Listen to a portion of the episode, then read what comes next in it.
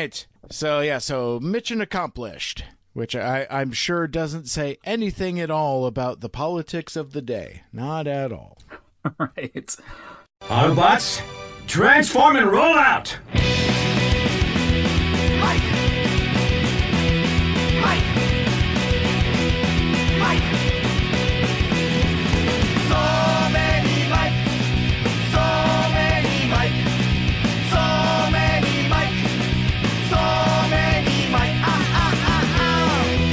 Guess what? It's time for another thrilling episode of Two Mikes, Two Furious animated Transformers. I don't know why I was so enthusiastic. I'm like, let's go. Guess what? no. Uh, It's like I'm not coming off of like a, a, a thrilling two-parter or whatever. I guess I'm just uh, that that that coffee is really hitting my bloodstream. I guess I got I got some like you know vitamin water uh, triple X in here. I'm feeling like Vin Diesel. Anyway, uh, super stoked, ready to go. Uh, welcome back for another episode of Two Mikes, Two Furious animated Transformers. Uh, we are obviously the podcast where we talk about Transformers animated from two different perspectives. I am your first time viewer. My name is Mike Seibert, and along with me, my my spiritual guide, my spark soul brother, as always, it's uh, Mikel Andrews. How uh, how we doing, buddy? Good, good, good. Uh, uh, not not quite as enthused as you are. I don't know if I can match that energy f- of, of my co-host who who clearly just got back from a bathroom break at a 1980s nightclub. I think is- cocaine is a hell of a drug. Oh, but yeah, doing good. Excited to be here. Awesome. Well, we are we are uh, tag team back at it again. Uh, we're back at it again. Tag team back again. That's that's what I was trying to say. We uh, it. uh, thank you. yeah, it only took me three times. Uh, I I think I think part of my enthusiasm here is um, I, I'm really stoked to talk about the episode uh, that we're going to talk about. Of course, we're talking about Transformers Animated Season Two, uh, Episode Three, overall Episode 19, Mission Accomplished. Um, it's a it's an action packed show. A lot of cool stuff happened, so I'm really eager uh, to talk about it. But before we get into that, um, I would like to cede my time to the senator uh, from Naboo. And um, in our previous episode, we heard a lot from me, and I got to wax philosophic about my generation's legacy united animated universe optimus prime figure and his sweet axe um but uh i thought for this uh this version of toy talk we would kind of get back to some of the roots a little bit and talk about some of the toys for some of these figures that we see prominently in this episode. So, uh, so Mikel Andrews, you had uh, you had some figures from your collection that you wanted to talk about before we kind of got into the episode proper, right? Yeah, yeah, I did. Uh, just to kind of, you know, I guess spoiler alerts, kind of say goodbye to Ultra Magnus and Sentinel proper. Uh, I wanted to Oh, maybe talk about my toys, um, but you know, I I just realized I, this this won't be as much of a toy review at all, but I just realized I kind of had like some some sentimental value for the toys that uh, of Sentinel and Ultra Magnus um, for my the vintage ones from my early collecting days. Uh, so I wanted to share that with you. Um, Ultra Magnus was actually uh, my only carryover action figure from my original collection. Um, uh, actually, it was one of three that I managed to save. Uh, so I, I had found it at a very remote Target when I was in randomly in northern Minnesota visiting an ex girlfriend. Uh, I was dead broke. I shouldn't have been spending money on anything. I had probably sold most of my other Transformers at this point, but I hadn't seen that action figure. This was back in the time when I, you know, wasn't really like internet was only kind of catching on to stuff like this. There wasn't really like Googling, you know, Yeah. part, you know, I guess to go into a little bit, it's kind of like it's fun. It was fun because you didn't know what toys were coming out. There wasn't like all these like press conferences, and you never know what was going to get an action figure. And all of a sudden, some random background character in something, boom, there was a toy of it. Uh, did you get that? You remember that, Mike? Is I- that the I- I kind of do. vibe you had? You know, my uh my window into that world at that time was ToyFare magazine, uh, Yes. which was Oh kind my of like a yeah. spin-off offshoot of Wizard magazine. And yes, I was addicted to that. Yeah. Oh. Oh my gosh. Twisted ToyFare Theater and and all of that. So yeah. so good. So good. Um. I I have very uh fond memories of both uh ToyFare and Wizard. It's like you you couldn't have been a teenager in the '90s without having being into the the Wizard magazine publication window into pop culture. That that was uh you know you talk about like influencing tastes and it's like you know, first of all, uh, folks now are like, "What's a magazine?" But like, you know, th- this was before social media and Twitter, and like, you know, I mean, the internet was kind of a thing, um, but still kind of in its infancy. You know, it's like, you know, you hear. Uh, tales of kind of like the old guard of, of Transformers fandom with, you know, um, uh, messaging groups and Ouija and and um, all of that. But like for folks of us that were just kind of like pop culture fans, yeah, that that was really kind of our our in. So it's like, yeah, I remember like the the price guides and the and the countdowns and and and all of that. In fact, I think that's probably where I first learned about BotCon. You know, was like, Oh, yeah, sure. and, and it was so exotic. It was just like, woo, a a convention for Transformers, unheard of. Um, Never go to one of those. well, exactly, and and now that's all I do. Like like Emerald City Comic Con is coming to Seattle, and I'm not going. There there there's nothing there for me. Whereas I'm gladly going to uh, uh, TFCon LA in in early March, the eighth through the tenth, down in Burbank, and um you know it, it's just interesting how that landscape has changed. But now you know we talked so much i mean there, there there's no there's no gij there's no uh 80s toy boy there there's no uh bwtf you know all of these like you know news sites and and folks in the fandom that you know, say nothing about like leaks or the the TFW 2005 boards or all that. None of that culture that exists existed then. Um, Yeah. So there would be times where you would just go into Target and you would get what you would get and you would have no idea what it was. Now there's like, I mean, like I, I remember during like the height of like the Ross boom during the uh, holidays where it's like I was in specific Facebook groups posting Ross finds. It was that specific. It's like, oh man, I found uh, uh, two crashers at a at at a Ross in Seattle. You know, it's like I took one and left the other. You know, that kind of thing. It's like, Yeah. or like the day I found a Cosmos, it was because two others had been found at different stores geographically in the same place, and I rolled the dice, and sure enough, there was there was a Cosmos there. But it's like that level of granular information that did not exist No. uh, back in the day. So, um, No, so yeah, and- sorry, sorry, didn't mean Yeah, to no, stump, no, that's stump all over your, your your thing there, but yeah, it's just it's interesting the availability of information now. Yeah. Well, I'm glad you experienced that because yeah, it's crucial to this story actually that someone else experienced this because that's what it was. I walked into that store. I mean, it completely wasn't looking for toys. I probably stopped in because I needed a pack of gum or something. Uh, just in quick quick field trip to the toy aisle. Uh, giant box. The, the the Ultra Magnus figure is huge, and it still actually commands a presence on my shelf over the other Ultra Magnuses. It's it's a monster, um, and and I love it. I no regrets, even though it probably set me back on a couple bills at the time.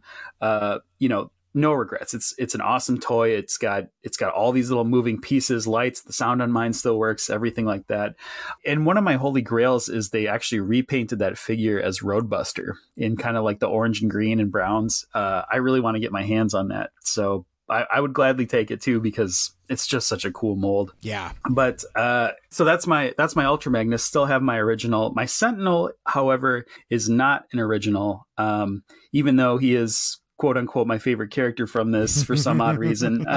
But i did end up selling that at a garage sale because i was moving up north um, northern minnesota to work at a ski resort. I didn't have much space. I obviously needed the money. Um, and it, it reminded me of the x that i was visiting when i bought my ultra magnus. So and I've actually a fourth strike because I also thought it was haunted. This is kind of a weird story that, uh, but I used to have like a few Transformers up on a shelf, and I would consistently come home to that one being completely turned and like facing my bed. Uh, where none of the other toys would be touched, they would just sit there, and I could never figure it out. None of my roommates at the time ever owned up to it, and it, and they would have done something stupid like you know you know, making it have sex with another action figure, right? Like it, Sure, it would have sure. been something very blunt at the time. But instead, it was like always twisted just in a different direction, like facing where I slept. And I, I think deep down I was weirded out by that. So I didn't have much trouble selling it at the time. Um, but when I went to my very first TFCon, uh, TFCon Chicago 2014, I, that was the top of my list uh, to rebuy that one. I really wanted to get that one. Uh, and I'll never forget, I walked into the dealer room, which, first of all, I was like, holy shit, there's such a thing as a dealer room? Like, that was such a crazy experience for me. I had no idea. You know, I'd been, I thought it would be at most like going to a garage sale or something. Yeah, I or like a flea imagined, market like, or something. yeah, I never imagined like rows and rows of like just Transformers for sale. Like I could have anything I wanted at this. Uh, but anyway, so I had this list, but I, you know, like I had a shopping list of Transformers I wanted to get, and that was like the top of it. And I'll never forget because the first one I came across, uh, I also, I should say for context, I also wanted one that was like loose or out of the box because I wanted to play with it. I wanted to pose it, I wanted to put it on my shelf. I didn't want, I didn't want it in package or anything for collector purposes. But the first one I came across was in the package, and I specifically didn't get it. Uh, this is gonna blow everyone's freaking mind because it was autographed by Derek J. Wyatt, and it had, and in fact, it had a little sketch of Sentinel uh, next to his signature. And at the time, I just wasn't really into signatures, or I wasn't really thinking like, you know, I wasn't the Derek J. Wyatt fan I was back in the day, but it was a stupid price. I, I mean, stupidly low for what it was. Oh. I mean, it was like, you know, practically shelf, you know, pr- or, you know, like MSRP Retail. Yeah. Huh, joke. Uh, but yeah, so I, I didn't get it because of that. But uh, now I'm kicking myself. Now I sit here and I'm like, oh, why didn't I? Why didn't I get that? But I wanted one that I could open, and I thought in this world of I was new to collecting, I was like, I'm never going to have two of a figure. LOL. Now I have tons of two of things. Right. Right. But uh, yeah, that that one, if that's out there, if someone got that, uh, right into the show and and then give it to me because I really regret. that. well, two calls to action there. Right into the show and give me your toys. I Yeah. love it. I love yeah, it. don't make me come and get it after you write into the show. Uh, Oh, just just no. give it to me flat outright. I have a But what certain a set cool of skills. souvenir I, for- I will find you. And Yeah. No, but what a cool souvenir for somebody. Uh, Derek J. Wyatt autographed Sentinel Prime. Yeah. Well, and, and keeping in mind that like time and perspective and context is important in in this in that like you know first of all like i mean you you, said a moment ago it's like well i don't know why i passed on it. I mean you had a very good reason. It didn't it didn't fit in your collection. It Yeah. was uh it was in a box and it was autographed. Now i would imagine if it was just in a box and if the price was right you could just open it and toss the box. But having the autograph on there makes it something else it's like well now i can't just throw this away even though that's not what i want it for Yeah. um, and, there, and there's kind of a obligation of preservation there it's like you know I, i've heard the uh, triple takeover guys kind of talk about um not necessarily in that context but like you know when they get like something super vintage that's sealed and the perspective of like well do you open it or not? Like you know I, i've told the story about the um uh the guy that me and aaron from apdc met at tfcon la uh, years ago, 2019, um, who bought a black Zarak off the off the show floor, uh, vintage, and it was Oh, wow. sealed, and he opened it because he want he he's not a box collector. In fact, like he and I have had discussions about it's like, well, why do you got toys in boxes for? It's like they're meant to be played with and all that, and you know there was an element of danger there too because that that to- that toy is notorious for uh, gold plastic syndrome, uh, GPS. So it's like there there was a version of this where he could take it out of the styrofoam, the minty fresh styrofoam, and it just crumbles in his hands. You know that there's there's a certain risk in there, but it's like you know I I've heard on the Triple Takeover podcast, it's like there there's you know it's like for every vintage toy that you open, there's one fewer copy of that sealed version out in the world now. You know, Yeah. so for like sealed mint and box collectors, you're you're taking one out of that bin, but at the same time, your collection is your collection. And I, I I don't know if it's just because I'm getting older or wiser or Hasbro keeps changing their packaging styles, but I find I find myself playing with my my figures way more than I did when I was younger because like I I've I've I identify as a box collector. I like the aesthetic of um, in package figures, but there is also a perspective of like when when you are a mint in box collector, you're more or less just collecting for the next guy or the next person or or Yeah. or who ends up with your collection after you're gone or something like that. You know, it's Right. like so uh you know, I I have a you know bookcase full of uh GI Joe classified series. I I've opened over half of them, but there's just as many that I haven't. And I do wonder sometimes like, you know, I I have like the uh the Netflix Soundwave that goes for like triple digits now. I, I haven't opened it only because I have a second one that I received as a gift. And I opened that one because the package was kind of busted up. So Yeah. it's like, so, but I, I have a bunch of sealed stuff, but it's like, but why? You know, and it's, Right. it's uh, collector angst is probably a, a a different topic for uh for a different day, but it is interesting like who you're collecting for. Are you collecting for yourself? Are you collecting for somebody else? Are you collecting for the greater good of the fandom or something? You know, it's like there's so more or less like let me throw this at you too. If like if the price was right and the and it was the only Sentinel, and actually let, let me tangent a sec. So did you find a loose Sentinel at that at that TFCon? Oh, I did. Yeah, I guess buried the lead there. Yeah, I did. I did find my own Sentinel. Okay, very good. Well, because I was going to say, if like, let's say it gets to be like Deep Sunday, and you have the choice between going home empty-handed or taking that box Derek J. Wyatt one, I would think that you would be within your rights to buy that and gasp, throw away the box. Because it's it it but it's your toy, it's your collection, and you're buying it for your own purposes. You're you're not obligated to to preserve it. I mean, as as as gauche as that, or not gauche, but like as as um abrasive as that might be to say, it's it's your collection. You know?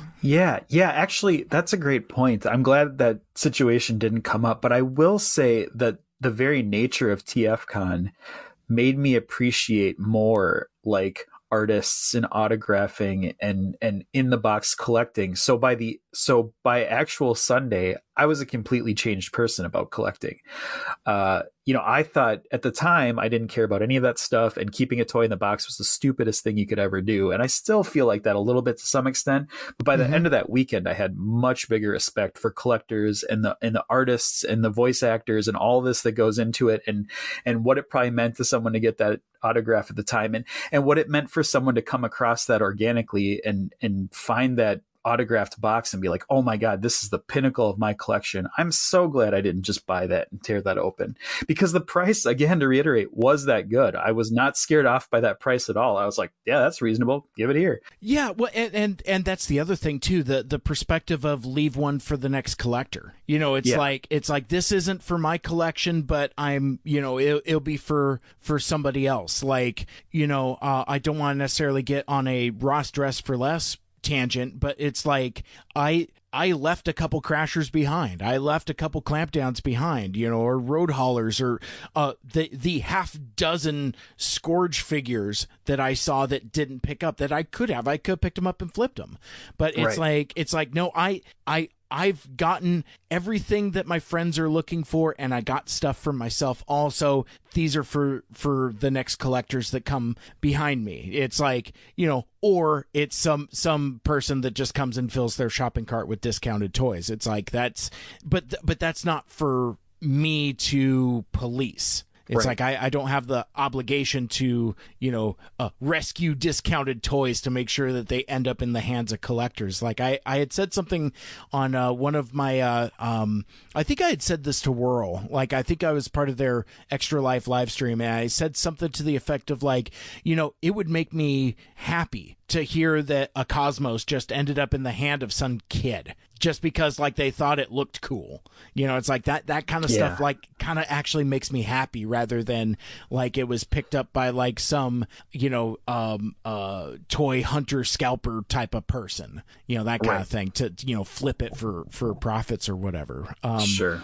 Because again they- they're they're they're they're they're kids toys and you know Yeah. and this is kids programming so it's i mean it's it's cool for us to engage with it as an adults especially at this granular level that we're doing with this this podcast and the show and you know and the toys that we enjoy as adults but i think sometimes as adult collectors we lose sight of that these are just kids toys you know it's like that Right. yeah um, I uh, real quick before we move on, I have kind of Yeah. a funny story.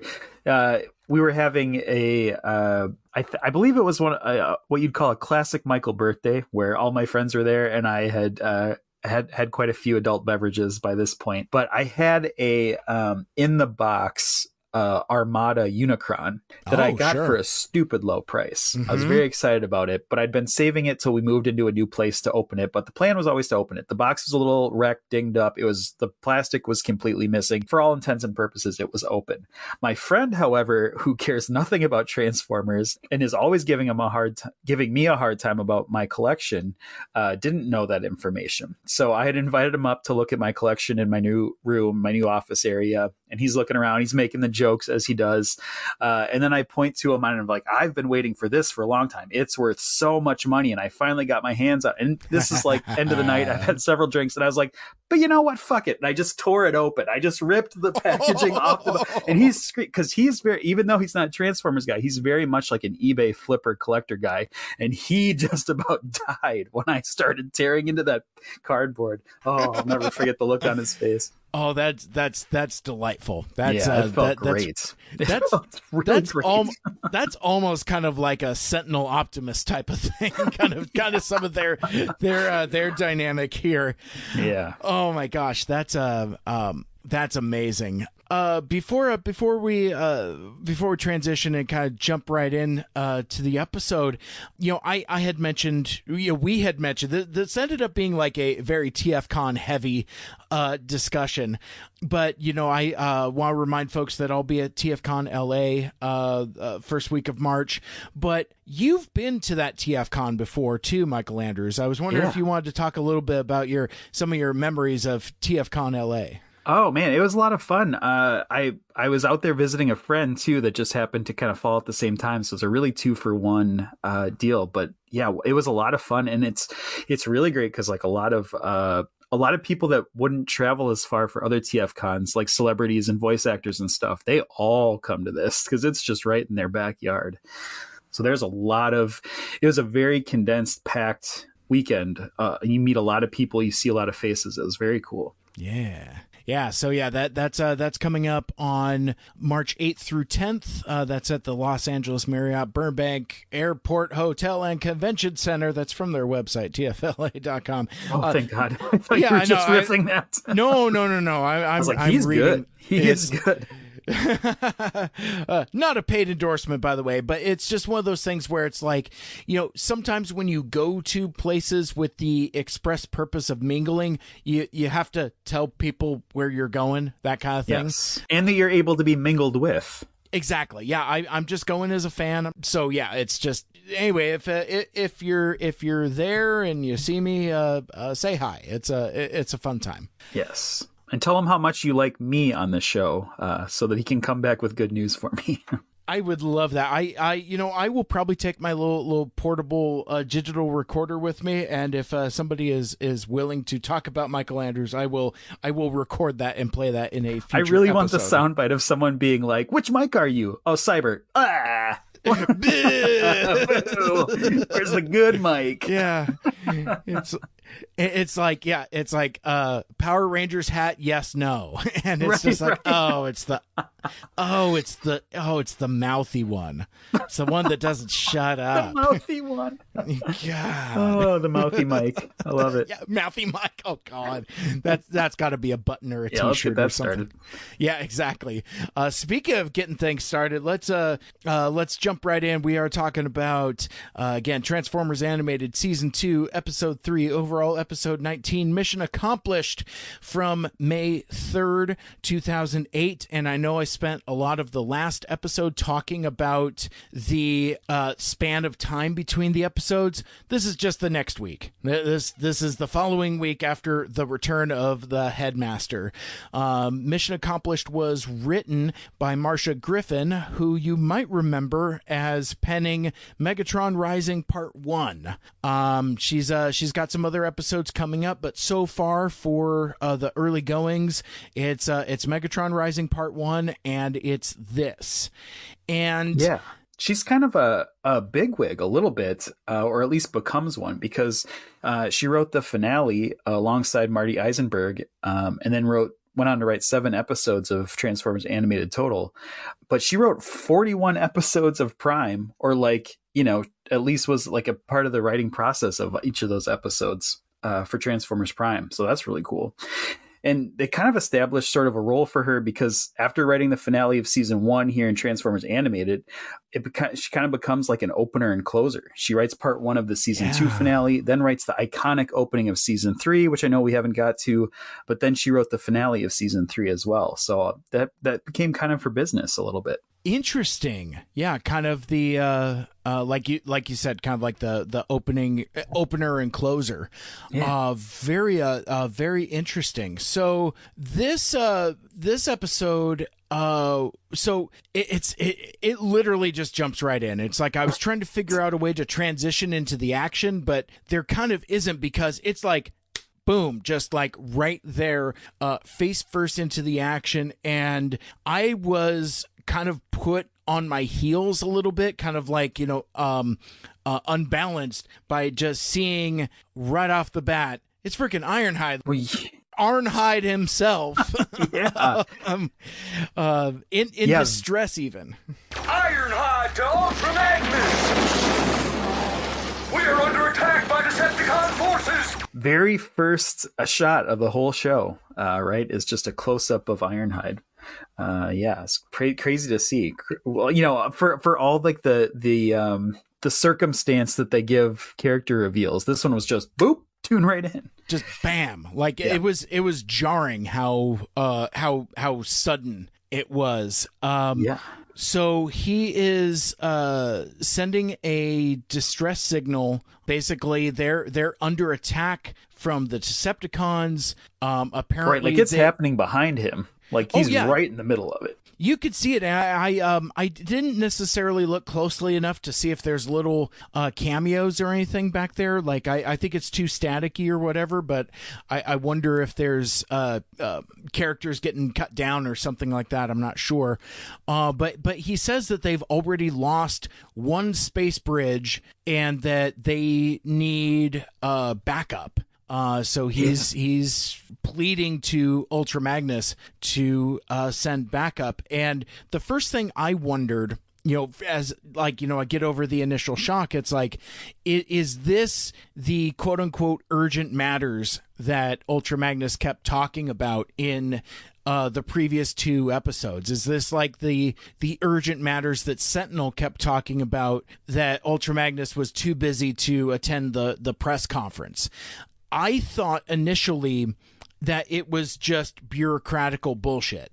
Like, oh, you know, you, Ultra Magnus doesn't have time to to deal with these these puny humans, and I mean, who who are basically germs at this point. You know, um, the Magnus doesn't have time to deal with germs in lower life forms. You know, whatever. But but it turns out maybe there is something to it the the whole time. Right. Well, either way, things have gotten bad fast, I think is the, the take up of this because right after we talked to Ironhide, Ultra Magnus admits that they've been getting calls like this across the galaxy, right? Like this is not this is not just an isolated incident. This is happening all over. And and I just wrote like literally what the hell things have gotten so bad so fast uh, very rough and before we get off ironhide i just want to voice talk about his voice for a second he was voiced by corey burton which is cool Oh, Um, cool. yeah, so we got another voice for Corey Burton, who also does uh, Megatron and Ratchet.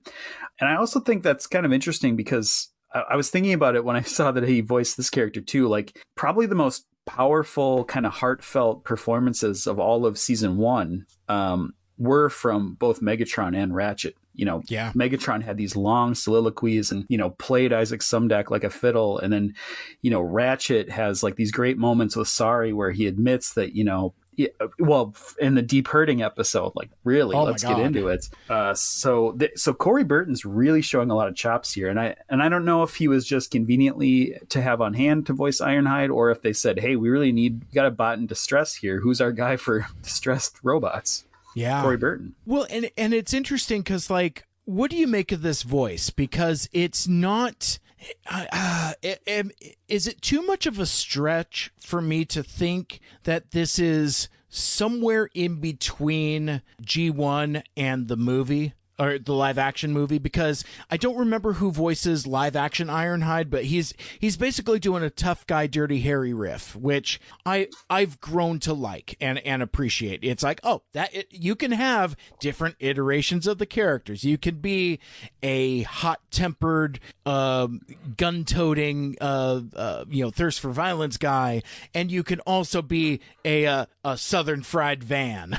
um, you know, it's all the you know with with folksy wisdom and stuff. You know, kind of cup before cup. You know, Ironhide was always in in G one. He was always kind of like the the elder statesman type of thing. Like you know, seen everything and had just kind of like the this um you know just kind of like uh, southern easiness to to him and for the brief time that we hear Ironhide speak as voiced by Corey Burton, that's the way I took it. It's like it, he's not doing a Peter Cullen. He's like every time I look into a monitor, Prime. He's you, you know nobody's talking about busting Deceptichops. Right, Um, th- there's there's no maybe in a. It's like hey Ironhide, are you guys in trouble? Maybe. uh, there's, so there, there's none of that, but it's also not as uh, it's a little more vulnerable than uh, steely, cool, dirty Harry live action Ironhide. What uh, uh, what say you?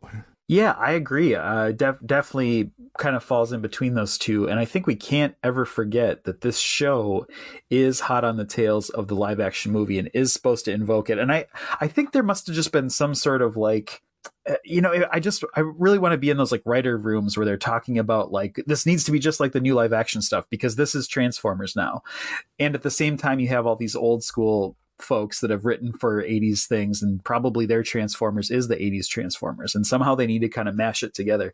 And i think this is like a really good example of that. Uh it, it is it visually it's the old ironhide. It's not the movie live action movie ironhide um, and the voice is just kind of in between. There's a little bit of a twang but not as far as the peter cullen one. Right, right, and he's very red. And and he's Yes. got the mohawk, so Yeah. it's like it, it's yeah, it, it's an interesting choice, and I don't know, I, I I would I would like to one of these times really try to like see if we can pull apart the brand synergy that's going on here. Because like like you said, you know, with, with TFA being out in summer of 2008, we're uh we're almost a year away from the first live action movie, and we're about a year before the next live action movie. So it's like it's almost like Hasbro doesn't quite know what they want to do from like a brand synergy standpoint. Like in a sense, these should almost uh, I mean, I mean, granted, we have twenty twenty four hindsight, but it's like either either do cartoon versions of the 2007 cast or you do the G1 cast. And the fact that it does neither is is I mean well that's why we're doing this podcast but like but that's but that's what makes TFA so interesting. And it makes it um especially fascinating as like a historical document of like it's like this is what Hasbro was doing in 2008 and it and it's Yeah. Interesting the choices that they make. Like you know we, we already uh, litigated the the uh, throwing in Elita 1 randomly as as an origin story for Black Arachnia. That kind of weird stuff. It's like so I don't know if we see Ironhide ever again. It's like maybe this is just like a one and done cameo but it's it, it is also I think it is more impactful that it's a legacy character as opposed to just some nobody also. Right right kind of Yeah, like the Elita I- One thing. In a yeah. I'd love to. I right, like you said, I'd love to get in the heads of of where they were at at this time. But back in the show, this this is just another, as I said, voicemail clogging up Ultra Magnus's inbox uh, because it's just going on all over the galaxy. Um, but it's actually kind of a big kind of plot shakeup because now where where we are struggling to prove that Decepticons existed, uh, now they're coming out of the woodwork all over the galaxy, um, emboldened by the rumors of Megatron's return. And this is where we get into some interesting plotting because Sentinel implies that the rumors that came from Optimus. And so, whereas I always thought this would kind of go like once they saw a Decepticon or heard about a Decepticon or had or had you know visual or at least credible evidence of a Decepticon that that that's be it. It would it would change the whole tone of Ultra Magnus and Sentinel. Um, but they they go the other route. They're like, we need you to go on a press conference and and deny all this. We need to squash these rumors and it's really interesting because I can see it from one hand that they need to like stop this, you know, any sort of like fear based retaliation going on in the galaxy. Yeah. But at the same time, like these are the leaders and they're they're asking Optimus to now lie. Yeah, well, and and th- there's so much in the dynamic here. Like you know, it's even referred to as a Decepticon uprising, and like you said, like you know, embolden the enemies from the, from the the rumors. But Sentinel, the flat earther that he is, the the fucking anti-vaxer that he is, he still believes that Decepticons aren't real. And I just, I, I mean, like, how far does it go? Like, I I found myself even through this episode, through the entirety of the trajectory of it, and I think they were doing it intentionally, but I found myself incredibly frustrated by by Sentinel being so obstinate. And what I couldn't get a finger on is how much of that Ultra Magnus believes. Like, sure, he's getting his his you know inbox is overflowing with um with these attacks, but like even in the Ironhide message, you don't actually see a Decepticon, so Right. it's Ultra Magnus and and kind of the uh, Autobot Elite Guard. Like again, I feel like, and again, I don't remember what IDW Comics was doing at this time, but this feels like um, shades of the apathetic Senate as well. You know, and it's like this is kind of like a precursor to more postmodern storytelling where like the Autobots are not necessarily always the good guys that they're that they're supposed to be. Like you know, when the when the world gets a little more gray and a little less black and white, and suddenly Megatron isn't the villain that we think he is. He's a you know sympathetic character and all of that other stuff. But you, I feel like this is kind of like a precursor to that in a way because Yeah. they're being the government and kind of trying to control the flow of information and you know not wanting a panic but it's more it it's more than that because like th- this whole dialogue between Optimus and Sentinel and, and Ultra Magnus where they're talking about uh, Optimus says something to the effect of like you know he feels like that information should be out there and or, or he should tell his side and Magnus says something like More like an opportunity to set the record straight. If word gets out that Megatron is still online and the Allspark is destroyed, it will create panic among our fellow Autobots and embolden the enemy.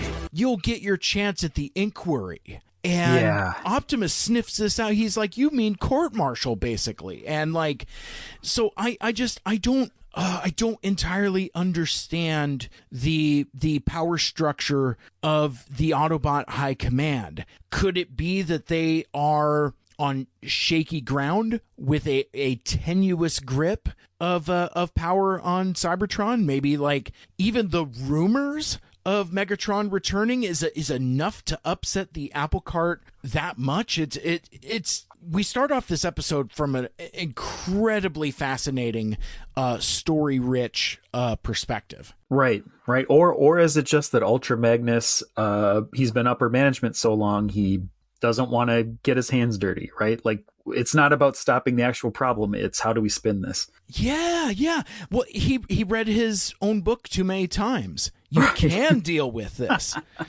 uh, or how to deal with this, and it's all just about like apathy and sweeping it under under the rug. Because I mean, y- you know, remember our characterization of of Ultra Magnus in this context. You know, he's you know he's the High Father. You know, he he's Odin, and with that Yeah. becomes a, apathy and detachment. So they're even like when he's listening to Ironhide beg for reinforcements, there there is kind of a, a lack of concern uh, from from Ultra Magnus, and and like like you were saying, it's like it, it seems more we're interested in not causing a panic and uh, uh, suppressing the the flow of information. Yeah. Yeah, unfortunately, that was a little too real, especially through today's lens. I, I tell you what, man, th- this um this journey that we've been on, and there's been a couple times where it's like it's actually like activated stuff in me where I'm just like I shouldn't be feeling all of this stuff discussing a cartoon from 2008, but Seriously.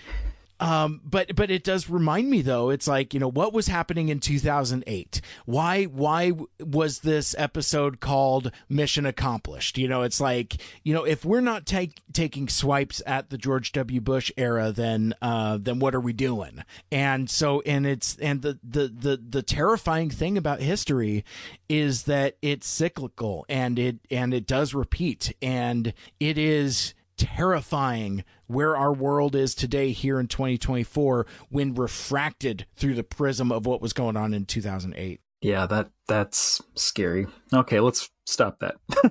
Yep. No, forget it. Uh, back to the show. I mean, whatever his motivations may be, uh, Ultra Magnus orders Optimus and his crew back to Cybertron for the inquiry, court martial, whatever you want to call it.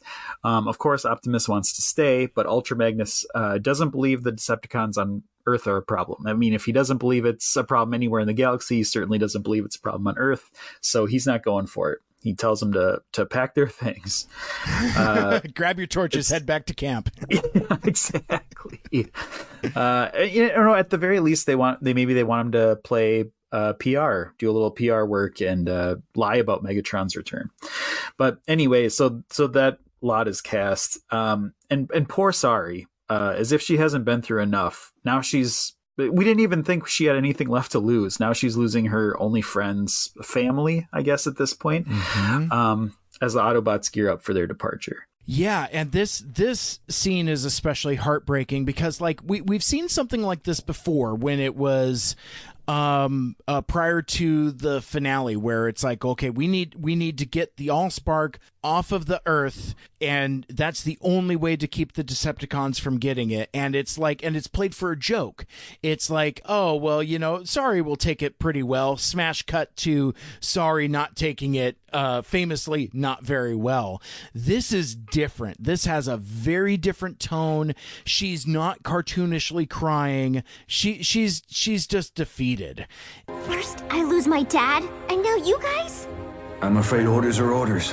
Well, they're stupid orders. and but I would also say though there there there's a a wisdom I guess or or a knowingness in the performance as well. Because like even like Optimus is like you know orders are orders. But like Sari seems to understand in a way that she didn't previously. Like she's devastated obviously but but there is a a a jaded knowingness. Like like this isn't her first dance with potentially losing her friends which makes it all the more heartbreaking Yeah, yeah, she's she's definitely aging uh rapidly. You know, she's she's wise beyond her eight years now at this point, uh, for better or worse. So, and then there's this great scene between Sentinel and Optimus. It's a real roller roller coaster back and forth. Uh, I think this is one thing this episode does really well. It balances action with uh, these great like character moments, and this is definitely one of them. This conversation where where Sentinel is trying to pitch it that he's doing a favor for Optimus to repay him for the headmaster incident. But but in that same breath, uh, he pretty much you know puts him under protective custody. I mean, he's he's basically putting him under arrest uh, up until the launch time. And it, it's such a weird scene because it just goes from them like almost being buddies again, where we saw them at the end of the last episode, to to antagonists to each other, to kind of back again. Um, it's really great scene between the two of them. Well, and then there's some uncomfortable uh, conscription talk here too because it's like the the other bots are like hey man we're just like you know uh uh, you know repair bots. And sentinel's like As of now, you're all vital components in the war against the Decepticons. no you're soldiers now. And it's like um now uh being repair bots we need you guys on the front lines repairing those space bridges now more than ever.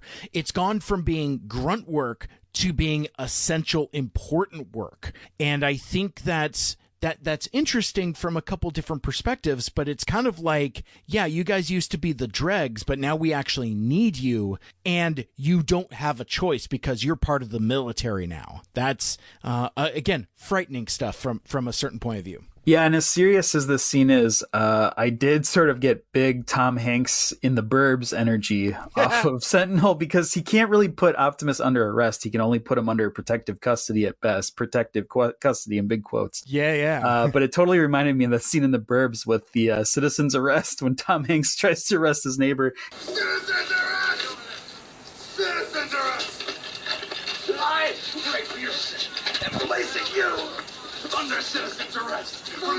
Hateful murder. The man doesn't know what he's talking about. Citizens arrest. Citizens arrest. Don't start with me, Carol. That Oh my that is gosh. uh, that is Sentinel in a in a nutshell, really. Well, and and you even get a thing here where, and, and it ends up, you know, it's been a while since we've evoked the perspective of nothing is wasted and everything comes back around. You're introduced to the concept of the um, uh, what are these energon cuffs called? Like like Stasis cuffs. stasis cuffs. That's what I was gonna say. Stasis binders, but um, which is probably just as cool too. But like that, that's a that's a thing that that that continues throughout this episode. But it's like more or less like, don't make me use the cuffs on you. He seems Yeah. all too eager. Sentinel does to uh, to get these uh, stasis cuffs on on Optimus, and and again earlier in in the scene, it's like this whole continuing the legislation about like Optimus is like, well, not only do you want me to lie about what's happening, but you want me to take the fall also. You know, it's like that he's he's Optimus sees that he's really being set up to be the patsy for all of this, which again is is terrifying. Yeah, yeah, absolutely. So while all this is happening, we cut to a garbage skiff floating down the river, and who should burst out of it like he just woke up? Mr. Literally. Starscream Esquire the Third. Uh, busts out of this garbage. Uh, he's intact, and wouldn't you know it, he's pissed at Megatron. It's his very first waking thought. Uh, he's mad at Megatron. Dare strike me, Megatron? After all my loyal stellar cycles of. Wait, where is everybody? Yeah, I, I I just love it, and and again, spoilers alerts for the rest of the episode. I love that this uh this uh ongoing motif of him just springing up, guns at the ready. Yeah. you know, he's just like, wait, how did I get here? What what is happening? And he's like, oh well, revenge. Yeah, yeah. It's Um, like at first he doesn't give any consideration to his situation. He only wants revenge. Right, right, absolutely. It's a very, it's a very interesting driving point for this version of Starscream. Uh, but in again, in, in the theme of nothing is wasted, uh, he he makes a point to say he detects no Decepticon signatures, and he takes to the sky in a fit of angsty rage uh, because of this. And uh, even meanwhile, though, we get our answer right away because Lugnut and Blitzwing are back at the makeshift Decepticon lair, expounding the virtues of the new signal dampeners uh, designed by Isaac Sumdac. And this is interesting because Isaac Sumdac did the thing that he was supposed to do. I, I, I guess I wanted a little bit, you know, spoiler alert, this doesn't happen, but I was, as I was watching the show, the episode a second time, uh, I wanted this signal dampener that Isaac Sumdac designed to fail, maybe like a timeout. Like Yeah. it works for a little bit and then it doesn't work, um, and reveals their presence. But nope, he made a perfect, uh, spy tool for the Decepticons, apparently. it, it works very well and it's interesting how complementary uh, Megatron is. Like at this point, I feel like he's there's a little less menace, and he's almost treating Isaac Sumdac like a beloved pet. He's like, oh, you know, complimenting. He's like, you know, great job on your new project. He's like, now, now I need you to do something else. Now I need you to make A subspace communicator that will allow me to contact my Decepticon forces at the rim of the galaxy. a- again, I think that oh man, we talk about conflicting management styles.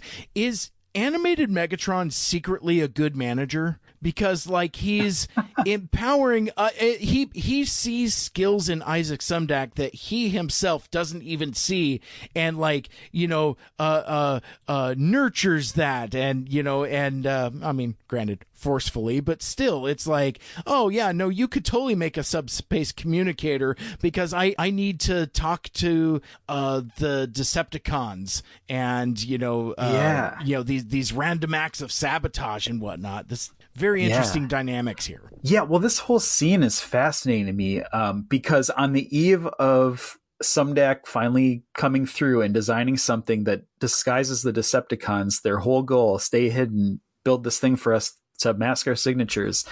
On the eve of that, Megatron now wants the opposite. He wants to make it known that he's back. He's he's sort of like giving into that. Oh, there's what else do people like about me? You know, people are people are uh, rising up in the galaxy, and he wants to get his voice out there. So now, right after being like, "Hey, can you design something that keeps me super super quiet?" He's like, "Boy, can you just uh, yell my name into the galaxy?" Um, and then I also think it's fascinating because Isaac Sumdac says, you know, Subspace communication would require some form of tachyon energy. No Earth scientist has gotten past the development stage yet. And Megatron, coming off of all this praising that he did of Isaac Sumdac, uh, in the same breath insults hum- human scientists. He's like, Then it's fortunate we do not have to rely on the feeble achievements of mere humans, isn't it? you know, the germs that are human scientists, we can go uh, take what we need from the elite guard before they leave town. Yeah. What a what a roller coaster right after a roller coaster. Absolutely. I mean, th- this this episode is is um, uh, kind of intense, but yeah, like so the the tension is immediately subverted because we go back to the base and we realize that if the Autobots need to leave, well, now that thanks to Porter C. Powell and his machinations, Sari is now homeless. So Yeah. We we can't just we can't just leave her. So you know we get we got to make sure that that she's taken care of. But who who could take care of uh, of their little human friend? Well, I can't think of anybody except for Captain Fanzone, apparently. Smash cut to outside his uh, his stoop, his apartment or or brownstone or whatever it is, wearing this robe. It's like what what is happening? right. I would have loved if there would have been like a little embroidered like the Ghostbuster No logo over the word machines. Oh or like God, maybe in like a beautiful cursive, like this is why I hate machines. Something like that would have been a nice little touch. I I love this entire dialogue because it, Oh, it's it's it's one of those things where it's like you almost have to listen to it carefully for for how deft the wordplay is. So Captain Fanzone is like it's like, hey, why me? But Bumblebee, full of cheer, is says, uh, You're tops on the list of all the humans we know personally. um, that's all it is. It's, he's at the top of the list of humans that they know. And uh, you know, Bulkhead interjects and says, you know, it's it's it's it's a short list, and uh, Prowl gets in on the action as well. And I love, I love, I love, I love that that we get name drops for like the the two baddest human supervillains, uh, Prometheus Black and and Nanosec, but uh, Bumblebee here with with the uh, gigantic thumbs up with with like the glint on it and everything. Um, But still, you're number one. man, what so much fun! I I would Yeah. I would like to see like a third party upgrade kit for the new uh, animated Bumblebee figure where it's just literally like a giant, like a double sized thumb. Where it's just like, you know, it's like, cause like I happen to be looking at the, the screen grab of it now and it's just like, it's pronounced and it's big and it's, uh, it, it is just hilarious. And um, it kind of reminds me, we haven't talked about this for a while, but what happened to Mrs. Fanzone? Is there a Mrs. Fanzone? Because Right. uh, the mystery continues, right? Because we don't see her. Nope. We just we just see Fanzone outside of his bachelor pad. It's a very much you can't even come in here. yeah, right.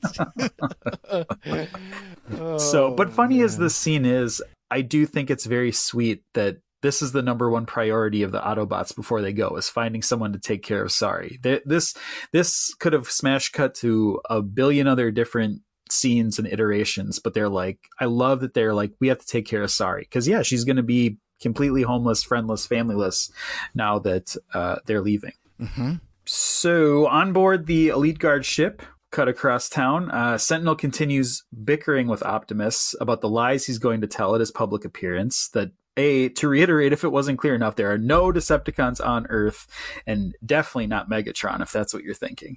Uh, they're they're really beating this home. They're they're really doing something creepy, which is like trying to get they're trying to convince uh, Optimus of it, right? Like like I feel like they're keep bringing this up because they're like trying to incept him that this is his idea. Well, and and it's the thing also where it's like some serious gaslighting here, where it's like, uh, no, no, no, you're you're not gonna lie. You're you're just gonna confirm the scans, and the scans say that there's no Decepticons. Ergo, no Decepticons. There's nothing to lie about. Yeah. All you gotta say is what the scans already have. Just disgusting. Uh, but, and but immediate, as, and- yeah, exactly, exactly. as as this conversation is taking place, uh, Literally. love love these cuts. Uh, Blitzwing and Lugnut appear right under the ship, like literally right under their noses, uh, to steal the tachyon transmitter. And they disappear just as quickly, so I guess the dampeners are working. presumably because they they are indeed victorious in their mission uh mission accomplished the uh, title of the episode Yeah, I I had a little. I really like this scene. I really think it's cool. I like the scene when the two jets launch out of the hole in the ground.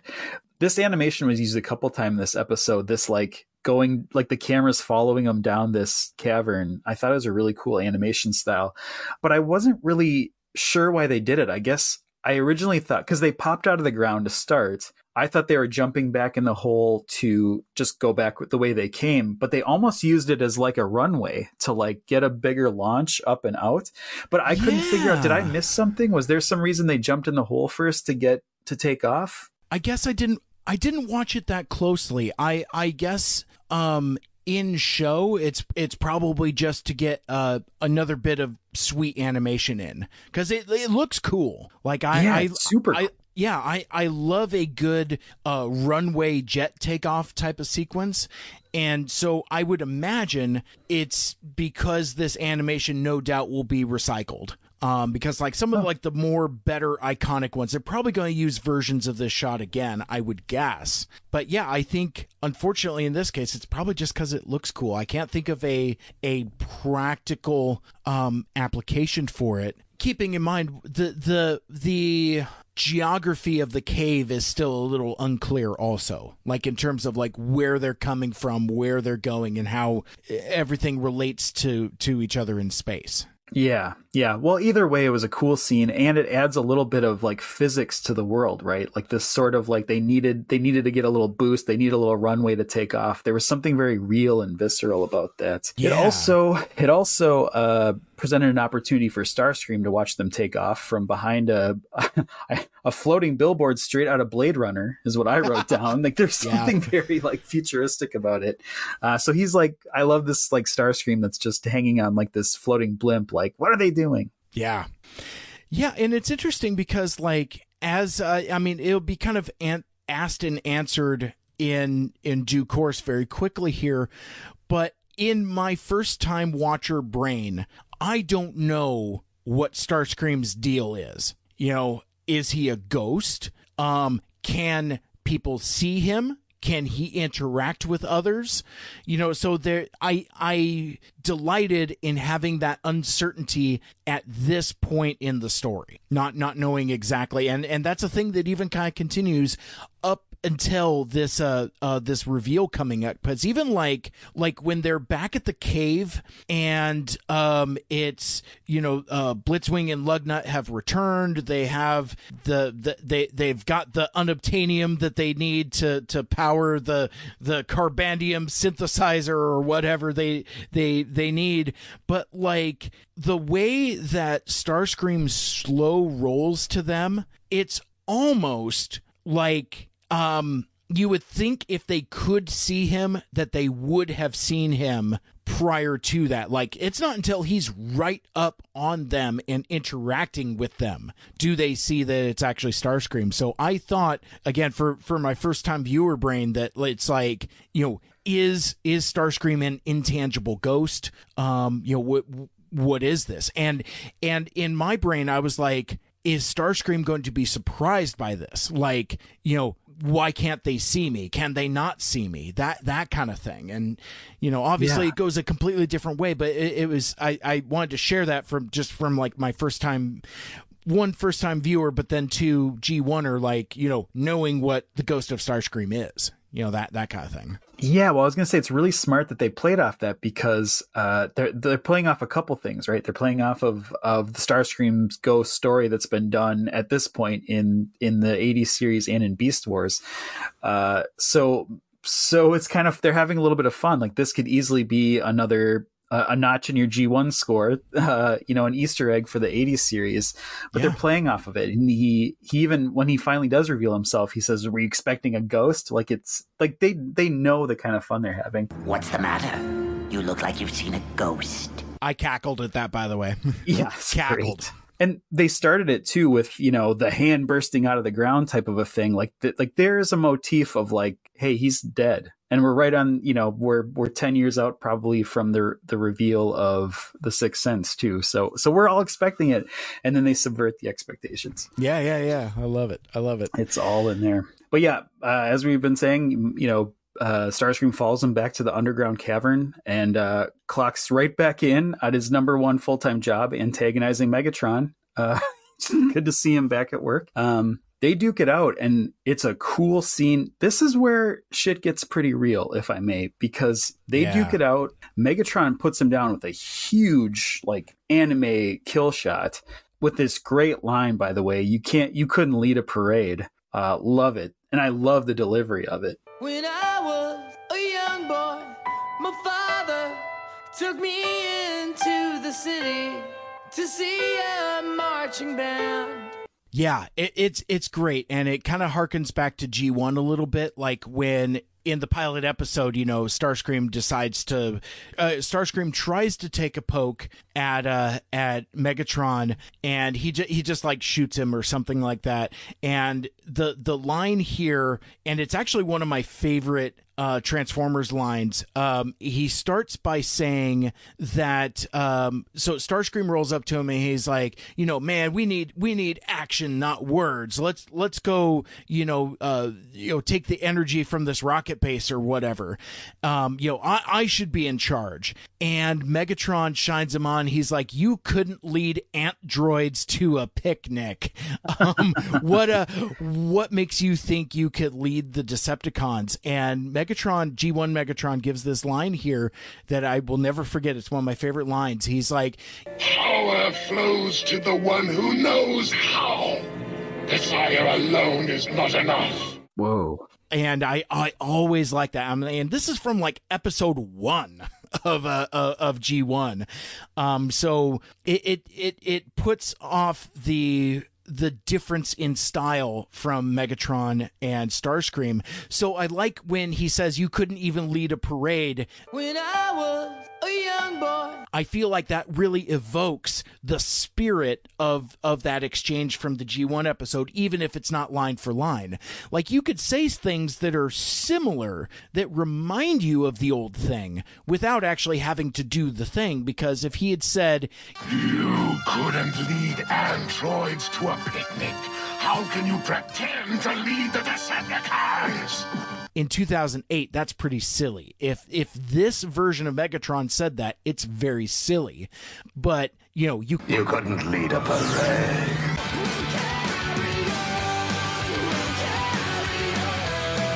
As he cuts this dude down with his sword um it's it's metal as fuck it's great and i love that like his sword is just sitting there casually and he just casually grabs it and goes for this uh this kill strike here i, I love an idea that he has like a master sword just sitting around Right, Yeah, right. that you What, just just- posing with it and whatnot. yeah, exactly, exactly. And from here, th- this kind of kicks off what I think is both the the darkest and most hilarious recurring jokes I've ever seen in a in a Transformers uh, show. Again, a show for children. But Right. basically, like he he tells his goons, he's like, "Yeah, man, just throw him off the side and make sure he's offline uh, this time." And we see this this motif again and again and again, where where they're just where they're just chucking him off the side, and it's like, how dark is that? It's like you're literally throwing his lifeless body off the cliff, and Yeah. it's shown that he is killed again and again and again. Right. Um, that Right. that is They make a point. This, this is why this scene's so dark. Is they make a point to be like that was a killing blow. Starscream is dead. Lugnut checks his body, sees that his spark chamber is embered. That that's just like being like, yep, he doesn't have a heart anymore, or yep, we saw his soul leave his body. Like this, like Starscream is dead. So yeah, they- like actually dead. Yeah, yeah. So they throw him over the edge, uh, into the into the river, and uh, the body lies in the river a moment. We get just a second to maybe think, "Oh my gosh, is he actually dead?"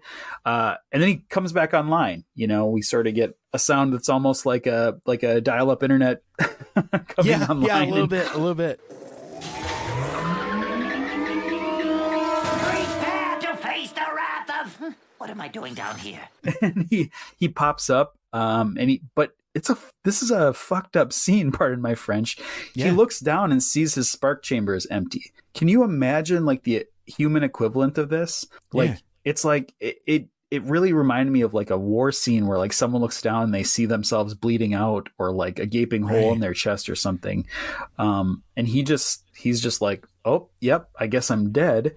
I guess maybe that's just like the transformer lifestyle right? Like you're made of metal and parts and robotics uh that kind of stuff happens Well, and and he seems to have a very casual relationship with his own mortality. Now, maybe maybe it's him coping, but like he even says here, he's like shrug, Maybe I really am a ghost. you know that kind of thing. It's like so he he doesn't he doesn't really process his situation in the way the rest of us have you know Right. and and even to the effect of like i mean i think this is the first time but like as the as this montage goes on which again i really love it i i love this recurring joke but because it's in montage there really isn't a moment of um Wow, Starscream, how are you back again?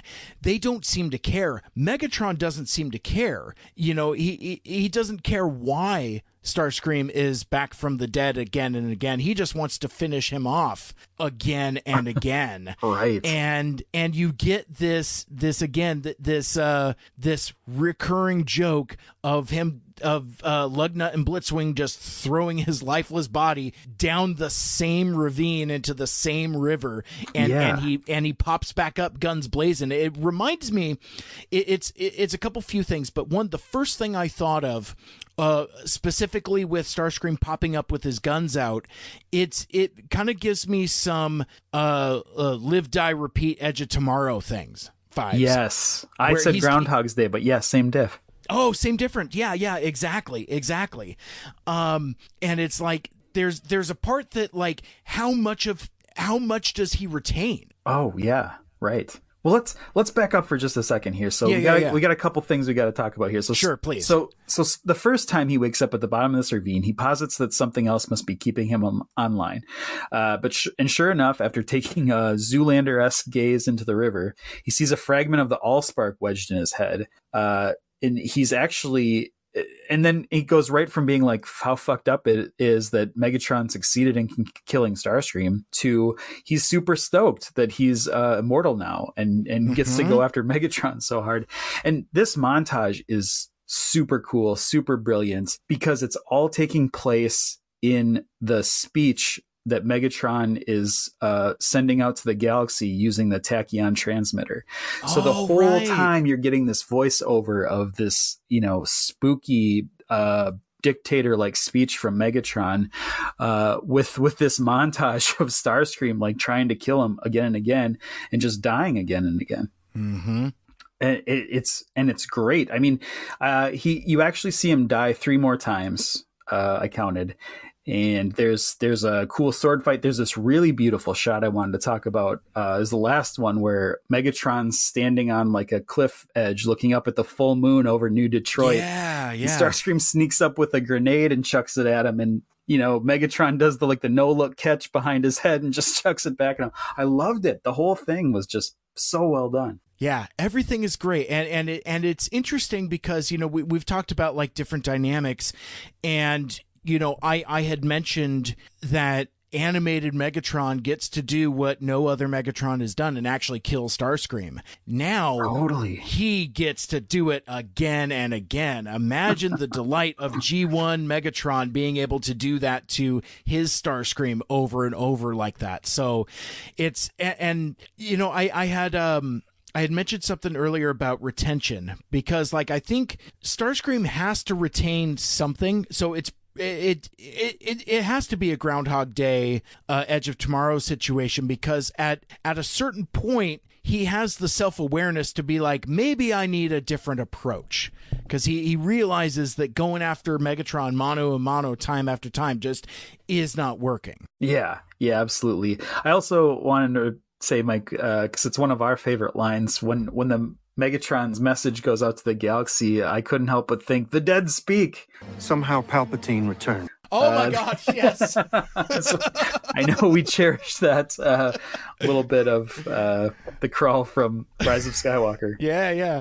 The rise of the Skywalker. the dead speak exclamation point.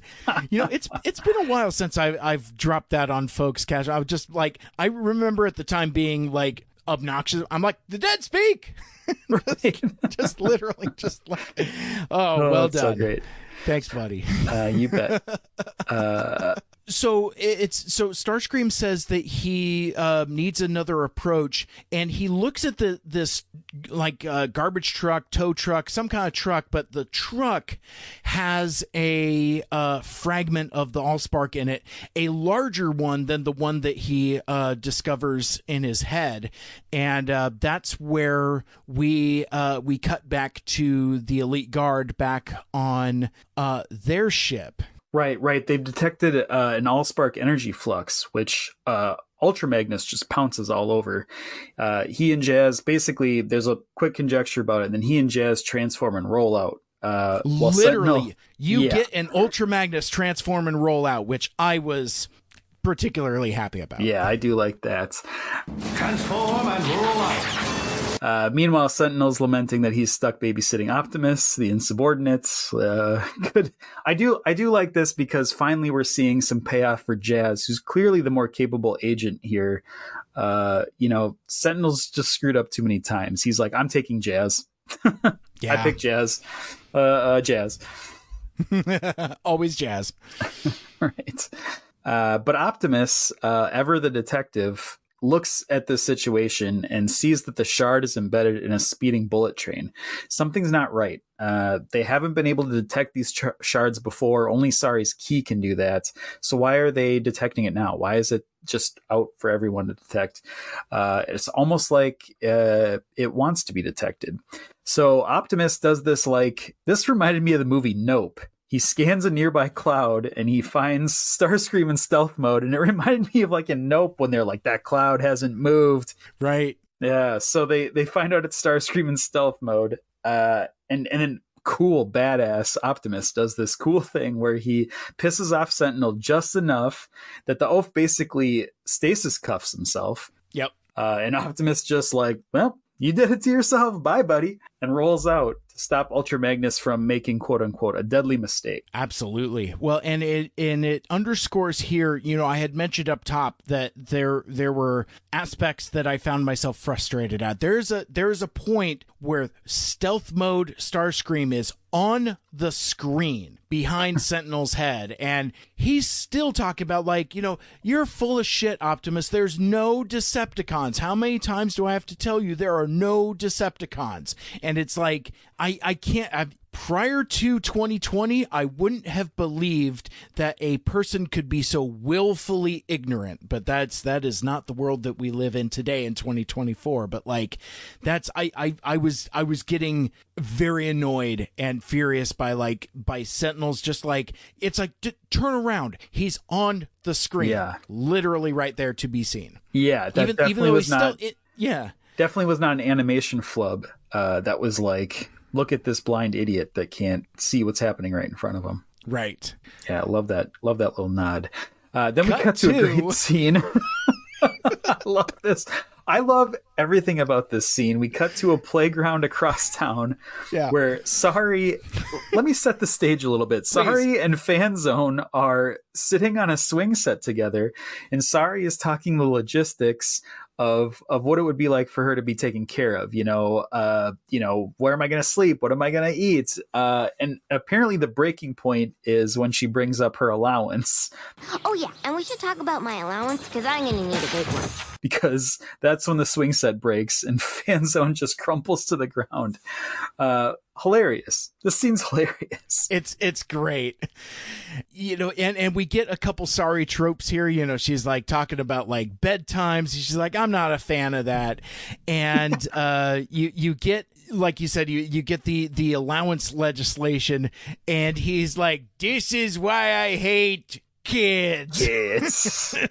well, So Sari's a businesswoman now, right? She's ran a company for a little bit. She's in, Right. she's uh, engaging in negotiations with her her new guardian here. Apparently, I I just think it's uh it's so interesting that Fanzone went in for this at all. The fact that he's sitting on a swing set listening to this eight year old girl tell what she wants to be taken care of, like it cracks me up. It cracks me up that he's even in this. He's let himself get in this situation at all. Yeah, to even entertain the notion cuz he doesn't he doesn't owe anybody anything.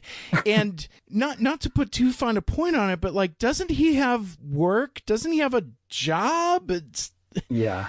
This world I- where I never thought I'd see him sitting on the swing set, but it sort of adds something like cute to his character. Or like I'm I, Yeah. I'm a little more charmed by Fanzone now that he's like willing to entertain this and, and even sit with this girl on the swing set.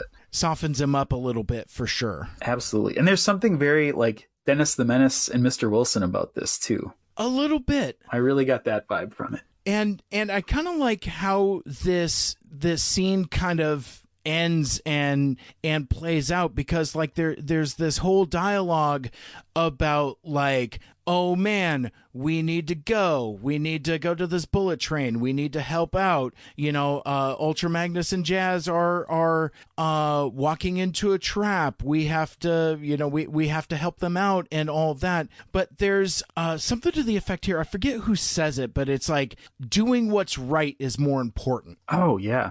That Yeah, that who that who kind- has that? I don't remember. I I wrote it down without attribution. well, the, the the the point is the same. It's it's a good sentiment. Uh, I also want to say too. This is this is where I busted the biggest gut at this scene is that like this whole like playground scene is panning out and and the Autobots are just standing there watching it like creeps. You know, like they're just Yes. standing there like like do it, do the thing, be the good parent, play with her. and uh, Fanzone reluctantly goes along with the Autobots, and it's something to the effect of like, But I am not gonna let him wreck my city again. Yeah, yeah, and that actually fits. That that's something we saw a couple episodes ago now. That that he's really worried about their destruction and what they've done. and from there, you know, we we uh, cut across town and into the the last act of this episode, and this is this is all action all the time, and it just doesn't let up. I really enjoy this in, this entire sequence as as as it plays out. Yeah, yeah. They're we're we cut to outside of town and apparently way outside. It's like they're in a desert or something. Yeah. Uh, so we see the speeding bullet train, and it's uh, it becomes clear the original mark for the trap uh, detects the Allspark fragment. Um, high above, Starscream watches and waits, but not higher than Megatron, who truly sees all in classic Megatron fashion. Yep, yep. Um, and he, and what he sees in this moment is uh, all the Autobots cruising alongside the train, and this is what I love about this Megatron. We've talked about this before, but um, that should have been pretty clear that it was the elite guard setting the trap. I mean, a to see that it was a trap is very smart. But B, then he ignores the evidence that the Autobots are right there, and he remembers like, hasn't somebody else been trying to kill prank me all day? Like, right. He's like, wait a second. yeah. So there's, there's here, and he just peels them all back in an instant. He gets what's happening immediately. Yeah, yeah. Animated Megatron is no dum dum. He No. is he is a tactical genius and he is lethal as he is capable. Again, Yeah. love this guy. Love yeah, this I guy. think it. I think it uh, really goes. Uh, you know, gives credit to the writers for not even letting him fall for this for a second. He he figures it out right away. Uh, so Jazz and uh, Ultra Magnus transform. They're on the train. They see the fragment. They're trying to get it out. Um, Jazz tries his laser chucks on the fragment. It doesn't budge. Um, and in in steps Grandpa Magnus, uh, about to tee off with his driver. A little bit of overkill, maybe. Um, he takes a whack at it, uh, and it doesn't work. I really think this is a great use of the hand. Well, it's not a great use of the hammer, but it's a great use visually of the hammer because they've already set up that it's so powerful, and then it doesn't work on this fragment of the Allspark. It's like, oh, holy shit, that should have worked. We're all expecting it to work. Well, and we haven't seen him thus far use it as a hammer. He's used it as a a connection to like you know uh, again he stormed from the X Men. He, he's like you know call down the lightning. yeah, exactly. Free this fragment from this train. Wind and lightning, I beseech thee. You know, it's, and when that doesn't not- work, four.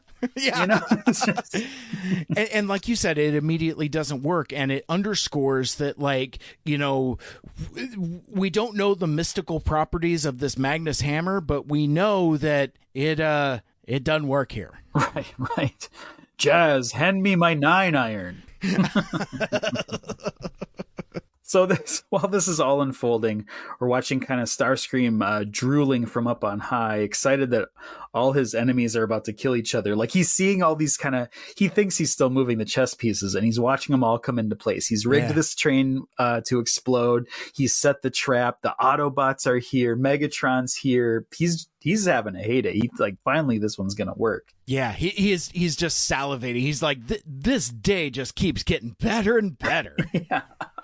So so yeah, like the our our Autobots, our gang that we're introduced to, are back on the scene. Uh, th- in this awesome move, Bumblebee launches off the freeway interchange. Flip transforms, Yeah. uh, setting down his passenger. Sari, right on top of the fragment. Like it's this very quick, like doom doom doom, and she's right where she needs to be.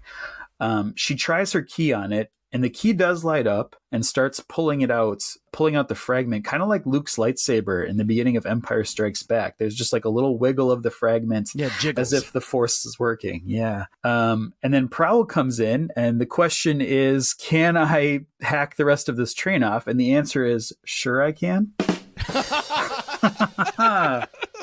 so he slices. I just couldn't help myself. Oh, it's good. It's good. Uh, he slices the, the passenger portion of the train. So we still have an exploding train we got to worry about, but at least the humans are safe. Uh, and then they bring the train to this nail biting halt. Uh, everyone is involved. Uh, you know, every every you know, Bulkhead's back there. Everyone's pulling on this train to get it to stop, uh, and they do. It's very harrowing, but they do seize the fragment, and uh, Optimus turns it over to Ultra Magnus, who is just pissed that, that Optimus is there. Right? Like, what what is wrong with this guy? He's just he, he finally he gets the thing. Optimus helps him. He's just like, oh, what are you doing here?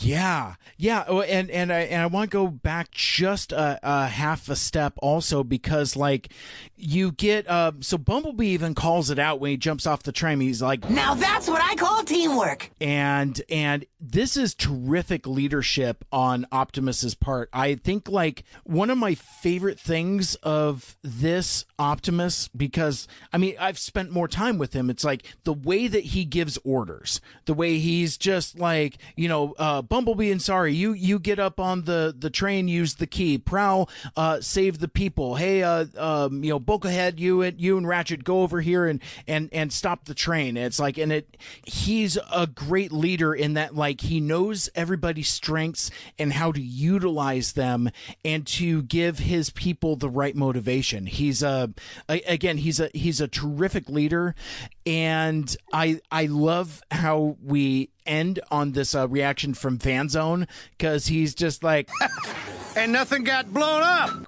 That's a first you know that kind of thing so it's- so kind of kind of cool there but then yeah like like you said we're we're we're back to this thing where like I, I'm I'm just like writing in all caps. It's just like What are you doing here, Optimus Prime? And like uh Where are the Decepticons? it's like again ultra magnus does not believe optimus prime at this point and it, and it is so frustrating and aggravating uh as uh at being in the audience watching that Yeah. Yeah, actually, and I just really want to quickly go back to what you were saying about Optimus giving orders. Does Yeah. this ending not give you such big vibes of the end of the first Avengers movie? Oh Where like God, Captain yes. America is Yeah, like when you, you do- up on the thing and like, you know, telling him all exactly where to go, doing what he does best. And then you have Optimus is doing the same thing. He's wearing the red, white, and blue.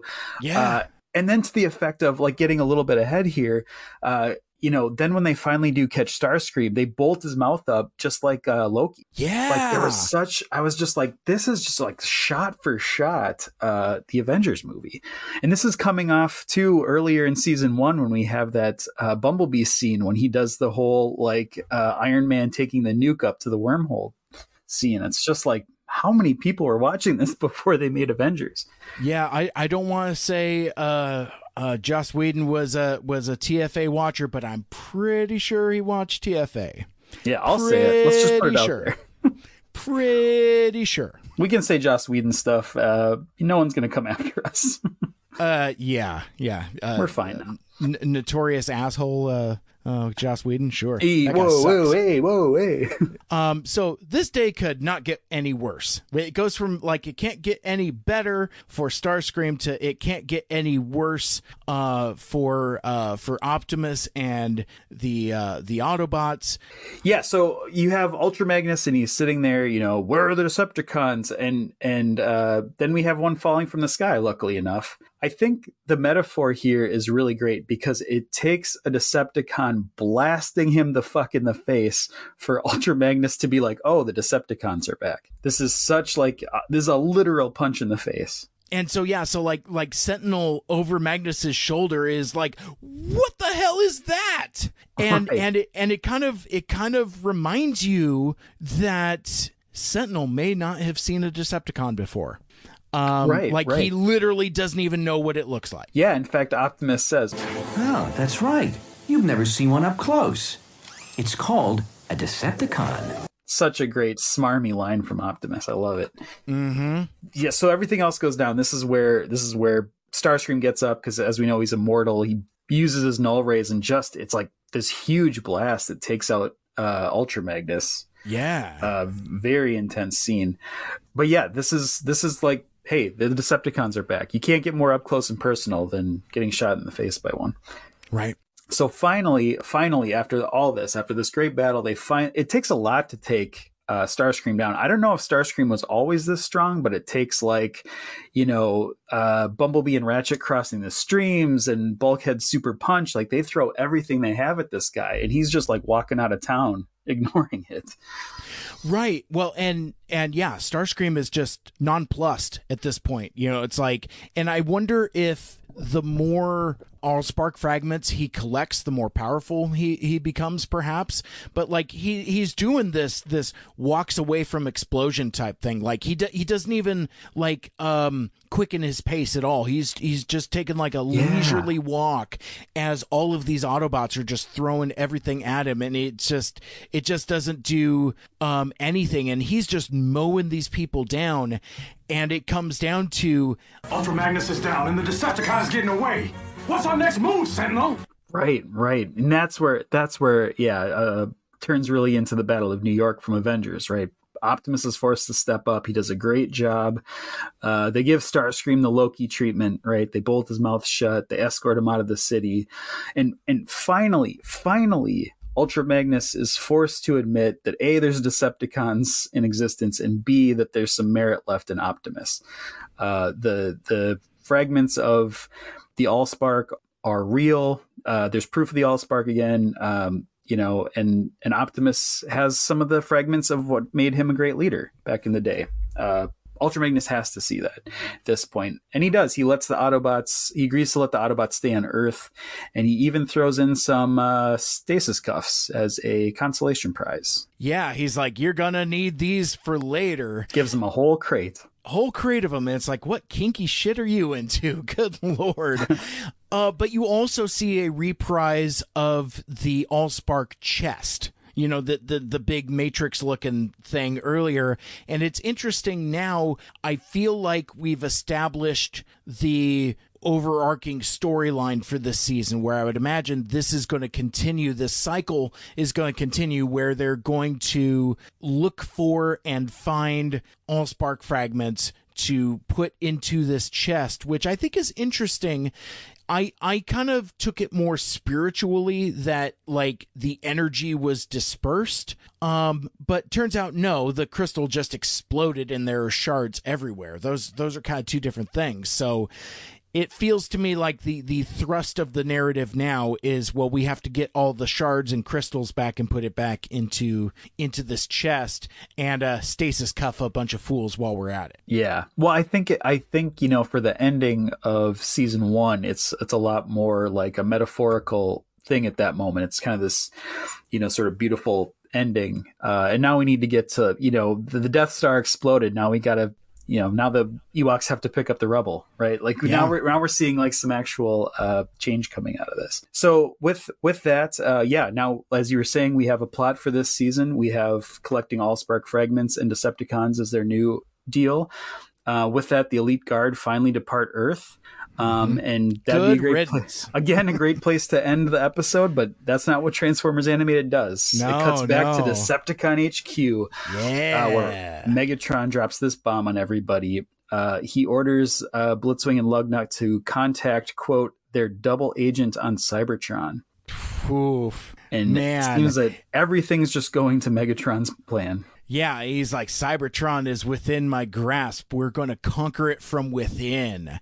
Yeah. And that's the the thing that's for me, first time watcher, I don't know who it is. I don't know what's going to happen. And there there is a part of me that like um yeah, again, please don't spoil me on Twitter, by the way. Um, it, it, but like this, this is what the audience is here for. For me, like having these surprises in real time. Um, so it's like that. I I was like, you know, slackjawed, dumbstruck. I was just like, oh my god, double agent, and I'm like, oh my god, is it? Is it fucking double dealer? Oh my god, is it, is it punch counter punch? My my uh my uh, uh counterpart is nearby, real nearby. You know, one one of those kinds. if of you know dumb- what I mean. and I think that you do. Oh my gosh! Oh, but um, and, and but I would imagine in TFA fashion, and I don't want to necessarily set myself up for for um uh expectations needlessly, but it's probably something that's going to be a real surprise. It'd be like, oh, that's what we're doing. That's cool because that's that's what TFA has done so far, and I I haven't I haven't been disappointed. So I, I'm really eager to see this next motion of the of the plot continue. Yeah. Cool Yeah, me stuff. too. Me too. I'll just say that.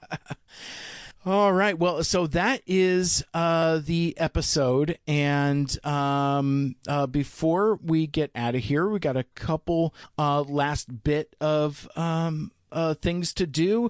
Let's uh, let's transition to Mike's G1 score. Woo And this and this one is is pretty easy and not as uh, um, uh, the thing that I like about my G1 score is how unscientific it is.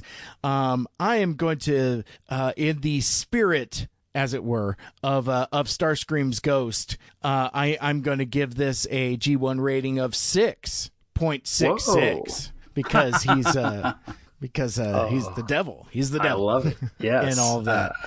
That's a big score coming off your 0.0 that you gave last time. Big swing. I mean, I mean, again, it's it's undead Starscream. It's uh, it's immortal Starscream. Uh, we're even making uh, jokes and comments about it being the ghost of Starscream. Um, so, I mean, yeah, I'm being kitschy with the with with the six point six six, but No, uh, but it. still, that that's. I mean, if I weren't being kitschy, I would still say it'd be at least five because it's it's because of the enormity of the trope. Yeah, it's very clear that they're referencing Starscream's ghost. And they do it multiple times. Uh, you know, it's it's not just like a, a quick hidden Easter egg. They're like beating you over the head with. So, um, with that, uh, let's uh, let's take a quick dive into the mailbag. Mail time. Mail time. Mail time. Mail time. Mail time. The mail's here. Here's the mail that never fails. It makes me want to wag my tail. When it comes, I want to wail mail. Um, and first, let's uh, let's go to uh, Twitter, and we were we were talking earlier about uh, the you know your your Ultra Magnus toys, and I saw this this tweet from our buddy Matthew Barbario, and he's like, "Well, while listening to the newest Two Mikes Too Furious, I was playing the game Forza Horizon Three. I was able to get this big armored truck. In looking through the skins, I found Ultra Magnus exclamation point, and it was um it was not too long after the discussion about his alt mode. So he's listening to the podcast playing Forza Forza Horizon 3 and this um this skin for this truck is like I mean I I don't know anything about uh, uh Forza Horizon 3 but like this skin is legit. Like it's in the right colors. It's got the Autobot symbol on the front. It even says Elite Guard on the uh on the grill. Yeah.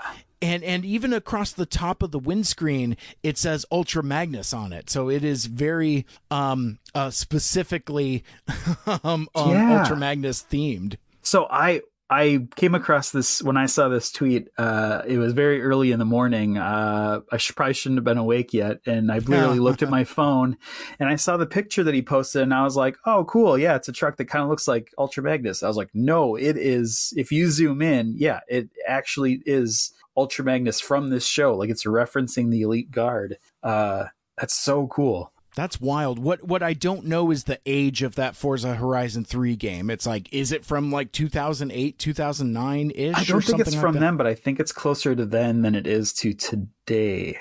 Uh, let me just look it up really quick. Uh, Forza Horizon 3 is a 2016 racing game. Holy smokes. Wow. So this like 9 years after or like 8 years after this, apparently they did a skin for it. Square in the middle. That's uh that's crazy. Yeah, that's interesting. Huh. Uh, we continue uh, on uh, uh, Twitter, and again, you can find us at Two Mikes Two Furious. And our good buddy JoeBot uh, responded to uh, our previous episode, not not our previous episode, Ultra Magnus, episode one, um, quote unquote, race car stripes and a bitchin' visor, end quote, should be the quote Jazz uses on his dating profile. I'm digging the new episode. Great job, guys. Yeah, I believe that's a quote from you, Mikey. That's a that was a that was a winner. Yeah, yeah, I, I love it, and um, uh, glad to see that Joe has picked back up the the podcast again. Um, uh, Joe Bot, of course, uh, a member of Mike and the Earth Sparkles. Uh, one of these times, uh, eventually, over on Mike Seibert Radio, my other podcast, we'll uh, we'll finish up our discussion of season one of Transformers Earthspark. Um, but yeah, it's a it's a great hearing from that dude, and it, it feels like the the more people come back and respond, it, it the, the more it feels like uh, uh we back baby. that, uh, that kind of Yeah. Oh, it's so good. Uh, Yeah. I mean, we took our hiatus. So it's like, uh oh, are people going to pick us back up again? And yeah, they're coming out of the woodwork just like the Decepticons. exactly. Where, where, where, where are these fans? so uh, let me dip into the mailbag and go to uh, the YouTube comments, which again is kind of like one of the more centralized uh, hubs for uh, for commentary on the episodes. And we go back to our friend Matthew Barbario of uh, of the Ultra Magnus episode, season two, episode one. Uh, another great episode this week! Exclamation point! I love this episode of TFA, uh, meaning the Elite Guard. Um, I actually watched this episode right after uh, re-watching the finale in preparation for those podcast episodes because I couldn't help myself. I never thought about how Ultra Magnus was likely feeling towards Optimus and that he was supposed to be in Sentinel's position. So that's going to be something I pay attention to going forward. And I just got to say it, Sentinel sucks. that was a real rose and a thorn for me. Uh, oh, he both I love what you said and I hate your favorite characters. He uh, but continues. Um, there are Oh. a few characters in this series I don't like, and he is one. Wait for it. Gird your loins. Wow. I prefer Professor Penny Princess over him! Exclamation point. but he did give us a very memorable scene in an upcoming episode, so he does get some positivity points there. I'm I'm sure he's referring to his uh, encounter with the headmaster. Uh, also, I always feel so bad for Sari in the end of the episode. Her entire world is just starting to crash down around her. Her dad is missing. She just lost control of failing Sumdac systems, and now she just found out she doesn't even exist. That just that's just awful, especially for an eight year old. Yeah, brutal, brutal. Yeah, seeing seeing Sari through this lens, uh, it- it's really adding some gravity to how bad things are going at the start of this season. Absolutely, and uh, the uh, the last bit of uh, mailbag feedback for uh, for this episode, uh, this this is kind of like a a reverse shout out slash pat on the back thing. Um, I don't know if you saw, but like uh, once in future guest La La Lita, the the number one Elita one stand in all of the universe, was on uh, Cam, their channel, talking about ranking all of the um, Elita one uh, iterations and gave us a very nice shout out uh, during that podcast um, and talked about her thoughts on uh, TFA's take on um, on Elita One. Uh, but she uh, totally name dropped us and uh, talked about having a great time on our show. But part of the reason why this is kind of like a self serving shout out as well. Um, who likes that tweet? None other than uh, Transformer scribe, uh, notorious uh, James Roberts. Um, Yeah. I, and, Oh, and that's so cool. And that that just blew me away to the point where I'm having people text me and message me, "Congratulations on the James Roberts mention." And I'm like, I'm like, first of all, it's Lita's tweet. He he likes Lita. He likes Lita's tweets. I think it's a coincidence that we just happen to be mentioned in there. Like, I don't I don't know what Mr. Roberts' uh, relationship to TFA, if he's even seen it, and I don't know if he's checked out our, our podcast or not. But um, but hey, if you have, uh, hey uh, James Roberts, you're welcome to come on the show uh, anytime you like. Um, I'm just gonna go about my day, uh, assuming he is a listener of the show. I think that's just what I need in my life right now. Uh, that little bit of a boost. I would imagine that he he uh, sits listening to podcasts, um, drinking a a I'm sure uh, delicious savory tea. He's just like, oh, this is so delightfully American. These two fucking chodes. Yeah, exactly. Goes back to sipping tea. steps, yeah. oh my gosh, James Roberts is awesome. So um, yeah, we love you, James Roberts. Sorry about Mike's impression of you just now. exactly. Don't take it out on me, Mikel Andrews. I'm the cool one. don't, don't forget about the mouthy Mike. Uh, mouthy Mike. I'm the I'm the cool Mike. Mouthy Mike and Cool Mike. Good lord, you got put like that uh, that that that Starscream Loki uh, thing for uh, for for my smart mouth. It would seem. Yeah, yeah, for sure. Bolted shut. Oh man! So before we get out of here, you know what time it is. Uh, we got it. We we couldn't leave this place without uh without dimming the lights and setting the mood. It is time, my friends, for the Mikel Andrews preview haiku, a preku, if you will. And this is this is a big one. I cannot wait. Yes. Oh yeah. Here we go. Bum bum bum. Of rivets and rust, old voices emerge anew. Things start to get weird.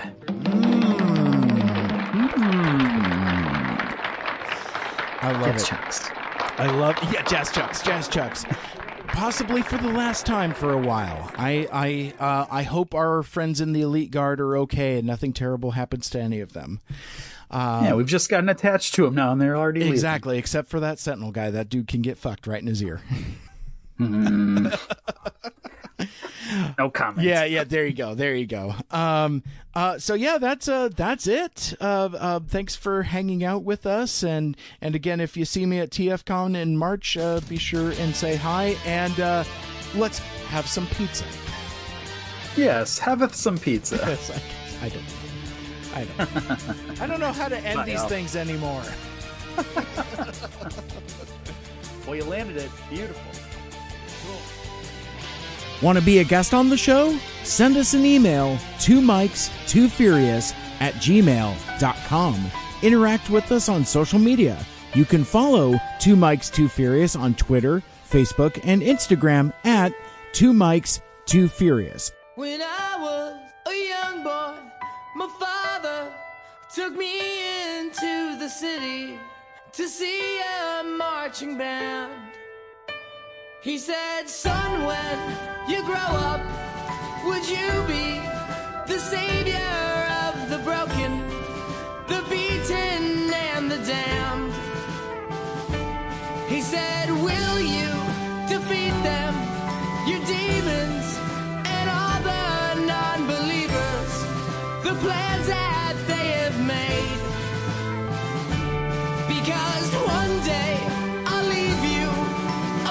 phantom to lead you in the summer to join the black parade. You couldn't lead a parade.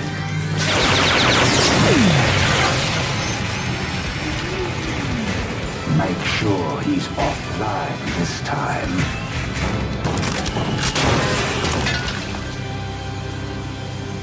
His spark chamber is empty. His life force has been extinguished.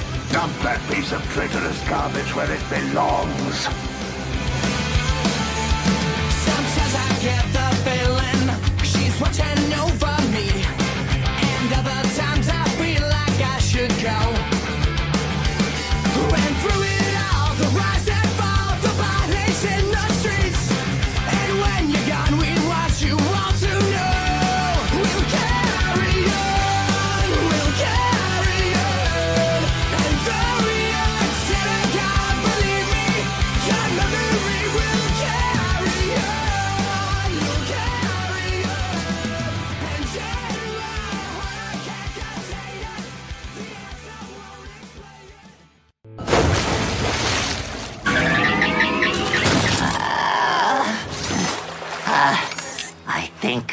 need another approach.